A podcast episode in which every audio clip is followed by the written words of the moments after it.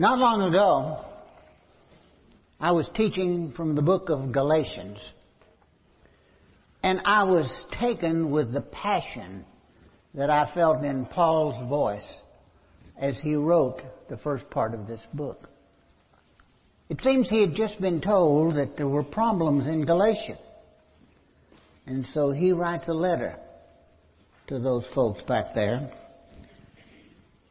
Can you hear can you hear the passion, the feeling he has? As he writes this, I am astonished that you are so quickly deserting the one who called you by the grace of Christ and are turning to a different gospel, which is really no gospel at all. As I read that, I thought, you know, they are turning to a different gospel, which is really no gospel at all. If, if that is the case, then doesn't it sound to reason that there are certain aspects of the gospel that are the gospel? And that when you drift away from those, you're caught up in those winds of doubt and confusion that Paul writes about in Ephesians? And so I decided, I wonder what the, what, what constitutes the true gospel of Christ. And I asked those in my Sunday school class that Sunday, tell me, what do you think constitutes the true gospel of Christ? And I turned to the board and I was going to write them down as they gave them to me and there was great confusion. And so I thought, well, if those folks don't know, and if I don't know, and I've been teaching Sunday school for a jillion years, is it this or this or this? I, I could name a lot of things. I knew the language of Christianity. But did I know how to filter out those things that I just thought from those things that were a must? Is that important? Well, Paul seemed to think so. For he says, as I've already said, I say it again. If anybody is preaching you a gospel other than what you accepted, let him be eternally condemned. Even if that somebody is an angel, he says. This is serious stuff. I thought to myself. And if that is the case, then why is there such confusion and confusion there is. In his book dealing with those things every Christian should believe, William Evans wrote, the ignorance among Christians regarding the fundamental doctrines of their faith is surprisingly great, widespread, and alarming. Definite knowledge and instruction in other and far less important spheres of life are being insisted upon. Why not then in the highest realm, that of man's religion? Ignorance in any sphere of life is calamitous. In religion, it is fatal.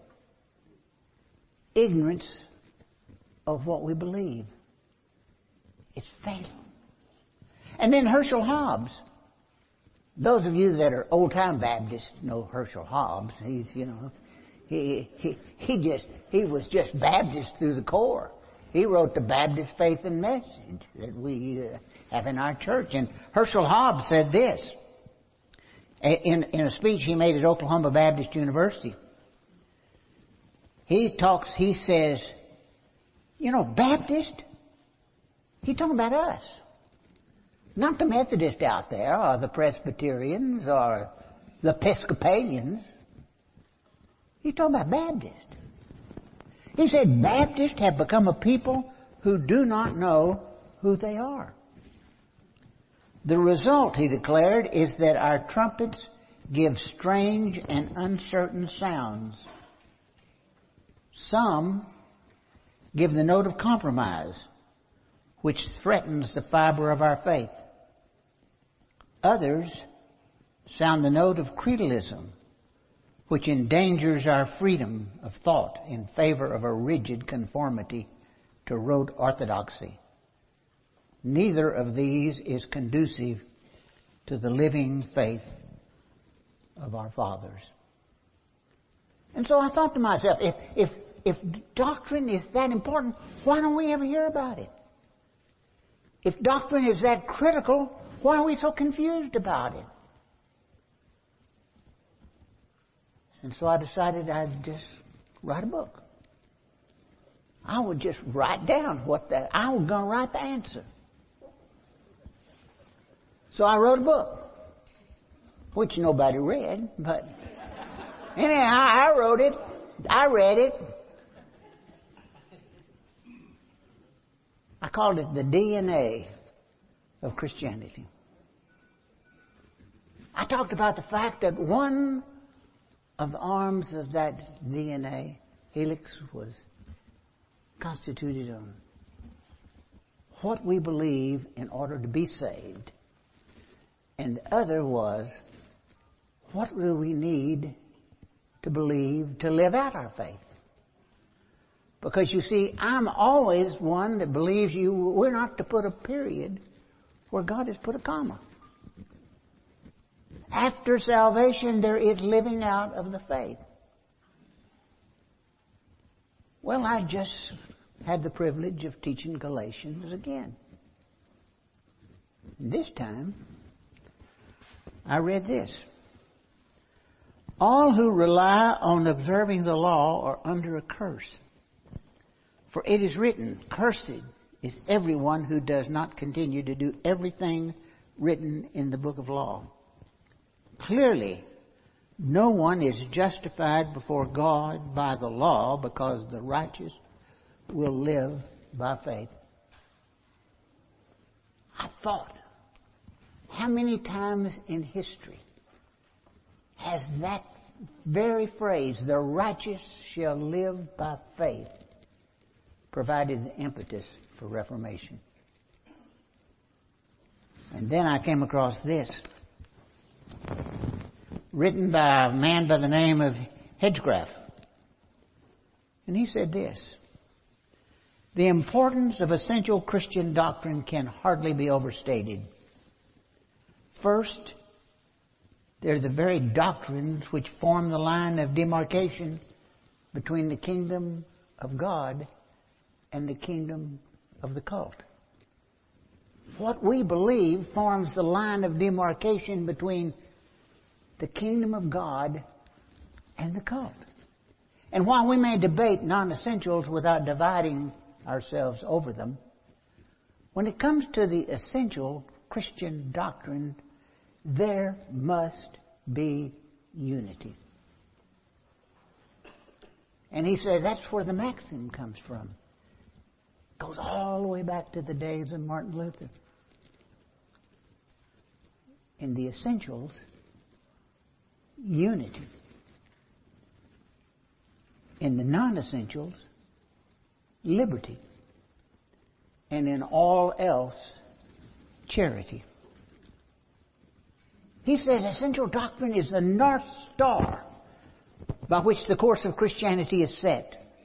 Just as the North Star is an unchanging reference point by which sailors safely guided their ships, so essential Christian doctrine has safely guided the church through the doctrinal storms that have sought to sink it.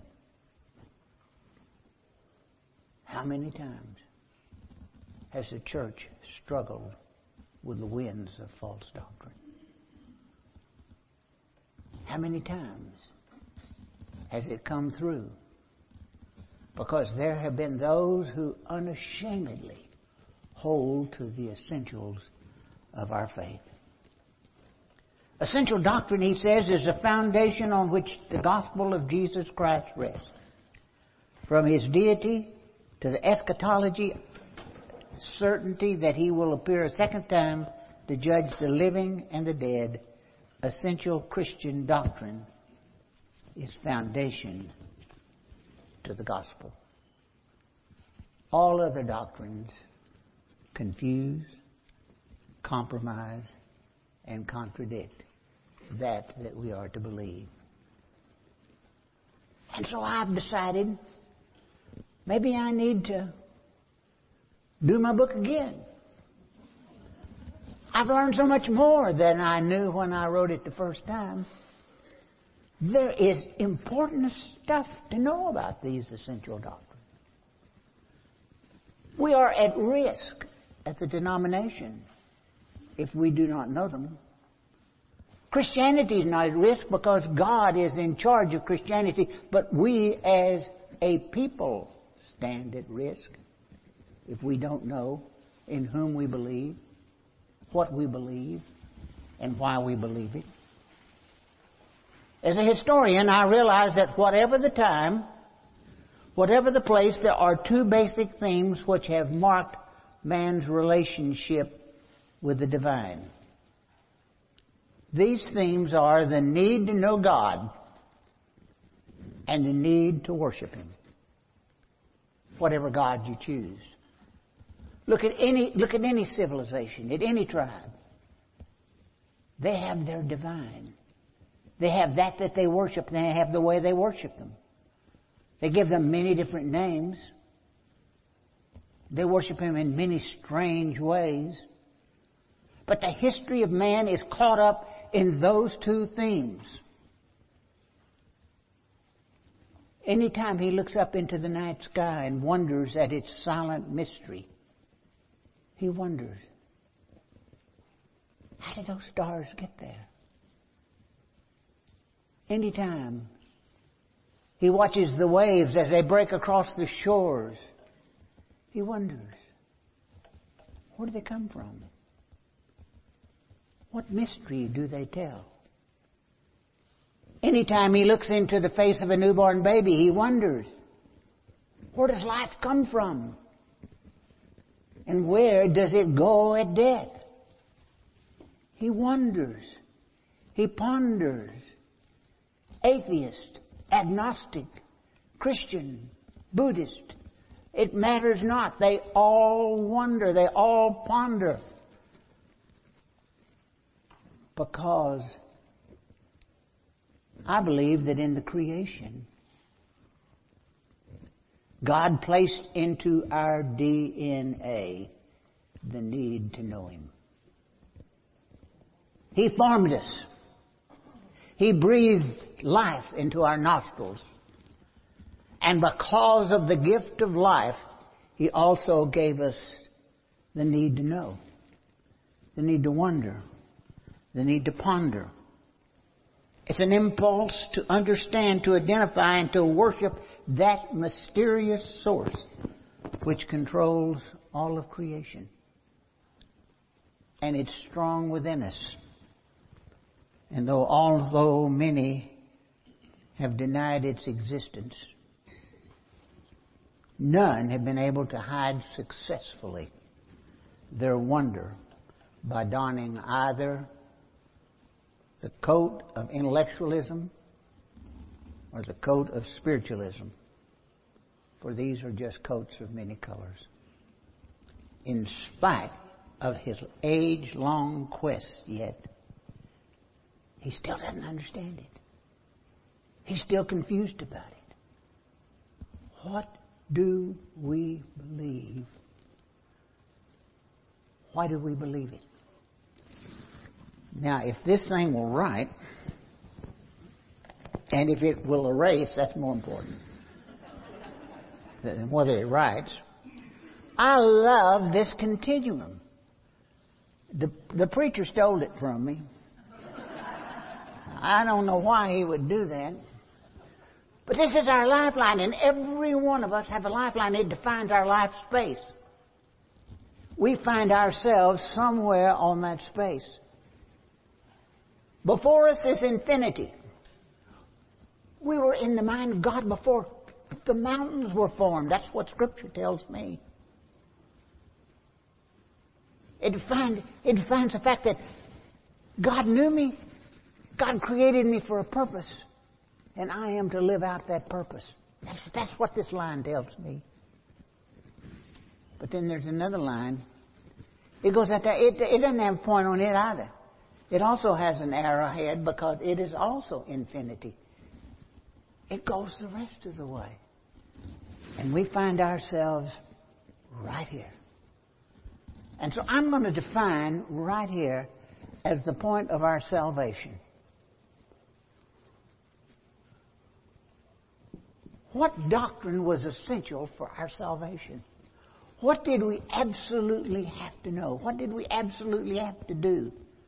What is critical? What is, what is non debatable for our salvation? That's a question.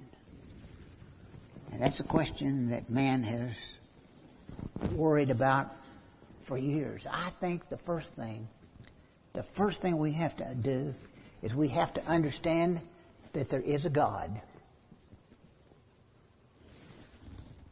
and that we have to understand that we're not Him. There is a God and I am not He. I have to understand that. And that God is in control of all of this from eternity to eternity. The Alpha, the Omega of all of history. And so the advice Joshua gave to the Israelites at Shechem remains sound these, these many years later. He said to those people, choose for yourself this day whom you will serve. Whether the gods your forefathers served beyond the river, way back yonder, you're going to serve those gods. You keep wanting to go back to them. You're going to serve those gods. Or the gods of the Amorites in whose land you're living. But as for me and my household, we will serve the Lord. We will serve the God who created this whole thing. That's a decision everyone has to make. Am I going to serve the gods of mammon? Am I going to serve the gods of materialism? Am I going to serve the many, many God? Am I going to grab a God out of the woods or the trees? Man has, he's captured them everywhere. He's looked up into the sky and he said, I think I'll worship the stars or the moon or the sun. He's looked into nature and he says, I think I'll worship the trees or the volcanoes or even the sea. The many temples that he has erected, the many altars he has built, all declare that he is in search of God. But they also declare that he's confused about just who God is. What's the first thing? It may be antecedent to salvation, but it is critical to salvation. There is a God. He is the God of creation. There is a God, the Alpha and Omega of all eternity. And He is a God that is too omnipotent to be captured in any man made image. He's too omnipotent. I can't carve him out of stone and say, This is God. No, I can't do that. Way too powerful for that. A God who is too omnipresent to be enshrined in any man-made temple. I can't, I can't capture him in the First Baptist Church of Belton and say, God, stay there. We don't want the Methodists to have anything to do with you. we can't do that. And yet, and yet the Israelites tried to do that. But He was everywhere. Look up into the sky and there is God. Look into the depth of the ocean and there is God. Look wherever you want to look and there is God. That's the God right here. And He's too omniscient to be manipulated by any human cult. That's the God. He's the God who created man in his own image. And he is also the God who came to earth in the image of man to die on the cross for the sins that we have committed. The cross of wood cut from the forest of our sins. But if you choose that God, then you also choose the living image of that God. And that is Jesus Christ. And that is the only God that is worthy of worship. So that's our first thing. We need to know that there is a God. And then we need to believe that He is capable of everything He says that He can do. We have to believe in His power. We have to stand awestruck beneath the stars and worship the God that placed them there. We need to see, seek honestly the truth about God. We don't, we don't need to be afraid of knowing about God. And if we truly seek to know about God, ultimately, even science will bow its knee to the Creator. For He is God. But, we got a little problem here. If we seek God, if we wonder about God, if we seek His eternal truth, it will ultimately lead us to a door which causes us to ponder this question that the Apostle Paul pondered. The question is, how can man, who is by nature sinful, win the favor of God who is holy? Now that's a good question. And so throughout time, man has tried to win the favor of God. But what he's done is he's done everything on this side of the equation. He has kept the law. He has done good works. He has built his temples. He's built larger temples. By his works, he has sought to appease God. He's put his efforts all on the wrong side of the equation. Paul was like that. In his earlier life, he tried to build a ladder from earth to God with each rung representing yet another sacrifice or yet another law. But even while building that ladder, he yearned for a God that no law book could provide. He ultimately found his God. He ultimately found the answer to the question, how can man, who by nature is sinful, win the favor of God, who is holy? You know what his answer was? His answer was, he cannot. He cannot without the conduit of grace. It is grace that lets you pass this barrier. Not all the works in the world. It is grace that leads you past this barrier. So where the works go is on this side of the equation. Because the grace and the faith in God leads to works. Works do not lead to salvation. Salvation leads to works. Paul discovered that.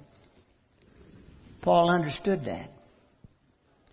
And when he realized that was the case, he also realized that the God to whom he could not build his ladder to heaven had instead come down from heaven to him. And it transformed the Apostle Paul. Has it transformed us?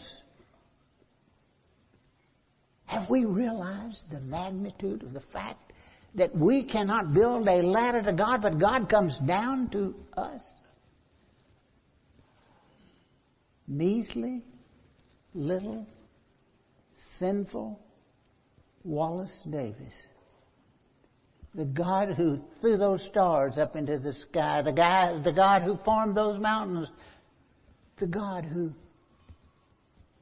who filled that ocean that I just sailed on came down so that I could be saved. Oh, but man says, you know, I want to do something. Can I do something? Man doesn't like to have it all done for him. God, let me do something. Let me do something to earn my salvation. And God says, no, your salvation's free, but you can do something. You must do something. Some action on your part is required. Well, God, what must I do? Well, you must believe. That's what you must do. If you do not believe in the God of creation, if you do not believe in the Christ of Calvary, then all the works in the world that you do will not lead you to heaven. What must you do? Well, you must believe. And so, the answer to Paul's question, the answer to our question, is the gift, and it is a free gift, of grace. And Paul was so taken with that, he, he wrote the entire book of Galatians to proclaim the gospel of grace. A book to proclaim a simple little gospel. Simple, my goodness gracious. But it's the Magna Carta that frees us from the abuse of man made laws. The abuse from anything that tries to interfere with our ac- access to God. To Paul, grace guided him step by step into Christianity's Holy of Holies. Have we been there? Grace became the nerve center of his understanding of the gospel. It became the door leading to the miracle of justification, the foundation for the writing, and the answers to all of his questions. And it declared to him there can be no second class citizens because once you cross that line, you are now a new creature in Christ. You are no longer the old, but you're now the new. And it makes no difference what your color, your creed, your gender. You're all new. You're all equal in Jesus Christ. And anyone, anyone who tries to argue against that has not really understood the power of the gospel. Paul said, it's grace and it's trust. These are the centers of the Christian religion. Grace and faith. The only way out of humanity's entanglements. A faith centered in belief in Jesus Christ. A faith that involves both the willingness to take Jesus at His word and the belief that Jesus can and will do everything He says He will. It's a faith so simple that even the unlettered can grasp it. And yet it is a faith so profound that even the most powerful intellect must confess that it's one of God's great mysteries.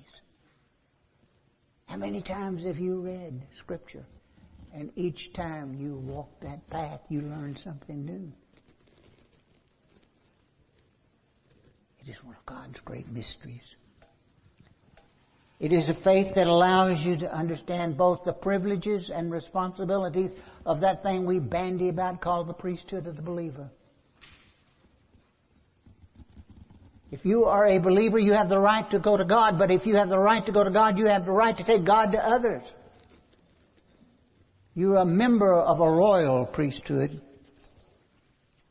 And it's a faith that provides a constant stream of righteousness that flows from Christ to a penitent and believing heart. A faith that has a constant stream of righteousness now on this side of the equation. And out of that righteousness we harvest the fruits of the Spirit. Put the things on the right side of the equation. No longer do I have to say, Lord, which law have I broken? No longer do I have to say, Lord, which sacrifice must I make? Now I say, I believe in the Lord. And now I say, I belong to the Lord. Paul said, I, I, I died to the law so I might live to God. What he was saying is, I died to thinking this would take me to God. And now then I understand that I live on this side because of God. What a wonderful, wonderful thing. While many realize they have sinned and fallen short of the glory of God, many are confused as to the proper way to return to God's favor. Some say, I can do it by myself. I once knew a deacon in the Baptist church who really believed that he could earn God's favor by himself. I wonder how he ever passed the test. I guess they didn't give a test. I remember when when I became a deacon, they gave a test. I don't think he passed the test. Well, it's a wonderful, wonderful truth. I got to write that book. Because uh, God's got me. And He says to me, every time you read the book of Galatians, you learn something new. Share it. Share it. Well, thank you all for letting me share it today.